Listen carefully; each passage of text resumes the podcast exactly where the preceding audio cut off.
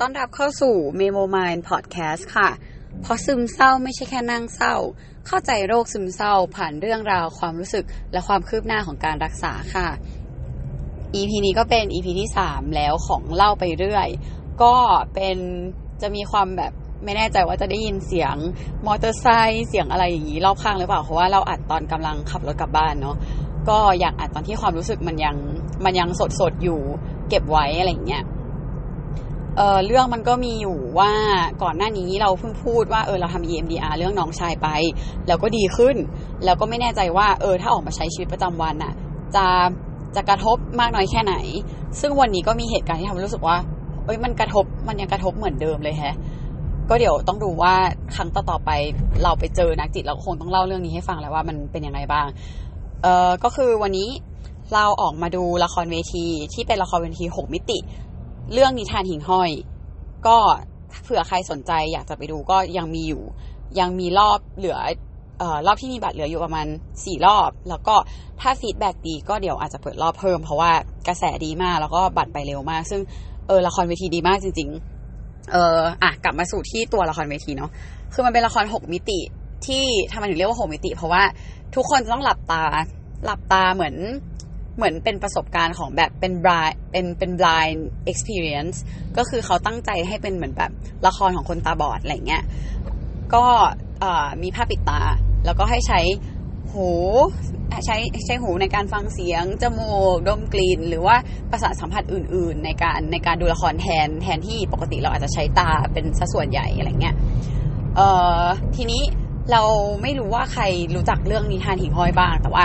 อย่างเราเนี้ยเราไม่ได้รู้จัก แล้วเราก็เป็นคนที่เวลาไปดูละครหรือว่าไปดูหนังหรืออะไรอะเราไม่ค่อยทำกันบ้านก่อน ว่าเกี่ยวกับอะไรยังไงเราจะชอบความรู้สึกสดๆร้อนๆเลย ก็ไม่ได้รู้เลยว่า เอ๊ะ เรื่องนิทานหิ่งห้อยนี้จะเกี่ยวกับอะไรบ้าง พอดูไปดูมาเนี่ย ในตัวของเนื้อเรื่องเองอะ จะมีตอนที่พ่อเสียด้วยเหตุการณ์ต่างๆ ในช่วงสงครามอะไรเงี้ยเราก็ อะละเซนซิทีฟก็คือร้องไห้ แต่นี่ก็คือร้องไห้เป็นปกติแบบนิดๆหน่อยๆเพราะว่าอินกับเก็บกับละครแล้วก็คนที่เล่นเล่นค่อนข้างดีเล่นดีมากเลยแหละ ตัวตัวที่เล่นเป็นเด็กคือ ตัวละครเด็กก็คือแบบคนที่เล่นคือเล่นดีมากๆร้องไห้อะไรคือเหมือนจริงมาก แล้วก็พอ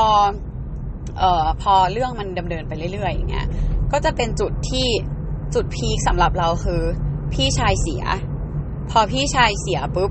มันเอ่อค่อนข้างรีเลทกับกับเรื่องของเราในการที่เราสูญเสียน้องชายเอ่อทีนี้ก็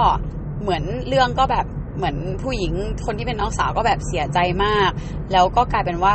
แก่มาแล้วก็เล่าเรื่องให้กับให้กับหลานฟังเป็นเรื่องของตัวเองอะไรเงี้ยแล้วก็มาเฉลยตอนสุดท้าย ซึ่งเขาก็ยังแบบมีความเอ่อความรู้สึกเศร้าความความแบบ ความเสียใจอะไรเกี่ยวกับเรื่องอดีตอะมันมันยังค้างอยู่ออกมาจากเสียงของตัวละครอะ ซึ่งอันนั้นอะทำให้เราแบบหนักขึ้นเรื่อยๆเรื่อยๆเรื่อยๆแล้วยิ่งละครเนี่ย ไม่ได้ไม่ได้เห็นภาพอะ คือพอไม่เห็นภาพปุ๊บเท่ากับว่าภาพทั้งหมดมันคือการจินตนาการของเราล้วนๆหรือว่าเราจะสามารถดำดิ่งไปกับความรู้สึกของเรา หรือว่าความนึกคิดของเราได้ง่ายกว่าการที่เปิดตามามอง แล้วรู้ว่าอ๋อมีคนเล่นแบบนี้อยู่แบบนี้อยู่ มันจะเอามารีเลทกับตัวเองยากหน่อย แต่พอปิดตาปุ๊บ เราอินกับความรู้สึกมากกว่าเดิมว่า เราเข้าใจว่าความรู้สึกสูญเสีย มันมันเป็นยังไงแล้วมันดักแค่ไหน แล้วเด็กที่อยู่ในเรื่องอะอายุก็ไม่ได้ต่างจากเรามาก คือเรารู้สึกว่าการที่เขาต้องแฮนเดิลในการแบบ ความรู้สึกของการแบบ ตอนนั้นเด็กยังไม่รู้ว่าเสียพ่อแต่ว่า การเสียพี่ชายไปอะ มันมันหนักมาก แล้วพอเขาโตขึ้นมาเป็นคุณยายที่เขาเล่าเรื่องอะก็ยังเอฟเฟกต์กับกับอารมณ์กับความรู้สึกของเขาอีกอะไรเงี้ย ซึ่งทำให้แบบหลังจากนั้นคือเราร้องไห้แบบหยุดไม่ได้ คน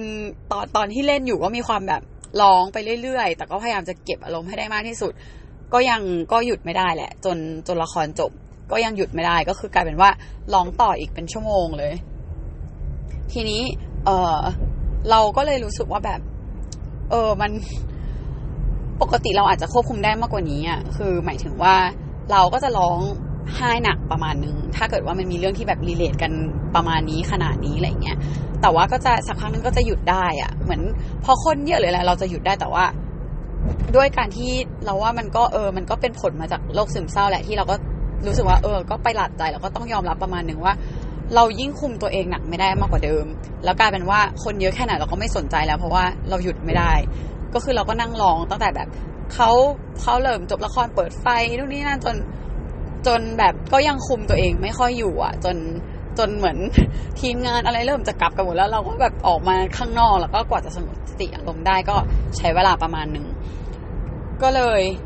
รู้สึกว่าอะมาอัดเก็บไว้ละกัน คือคือตอนนี้ที่พูดอะโอเค โอเคแล้วก็คือสามารถเล่าได้แบบรู้สึกนิดหน่อย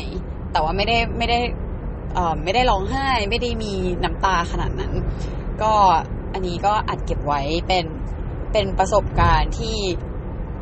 รู้สึกว่า เออ มันเกิดขึ้นระหว่างการรักษาเนาะแล้วก็ไม่รู้ว่าอาการแบบนี้ถ้าเราไปคุยกับนักจิตในครั้งหน้า จะเป็นยังไงแล้วก็เรื่องนี้จะสามารถรักษาให้มันเบาลงได้ไหม คือให้ความรู้สึกของเราเบาลงกว่านี้หน่อย รวมถึงเราอาจจะค่อย ๆ แบบพยายามที่จะ ปล่อยวางให้ได้อะไรเงี้ย ซึ่งจริงๆมันก็เราพยายามทำมาตลอดเลยที่ที่เรารู้ตัวแต่ว่ามันก็ค่อนข้างยากแหละ ก็ยังไงลองมาดูกันต่อไปเนาะแล้วก็เอาใจช่วยเราด้วยหรือว่าใครที่มีเรื่องอะไรประมาณนี้หรือว่าแบบอาจจะใกล้เคียงหรือไม่ใกล้เคียงแต่รู้สึกว่าหนักอะ่ะ เราก็เป็นกำลังใจให้แล้วก็ขอให้ทุกอย่างดีขึ้นแล้วก็ผ่านผ่านโมเมนต์ตรงนี้ไปด้วยกันให้ได้เนาะ ก็ยังไงฝากติดตามด้วยค่ะ Memo My Podcast ค่ะ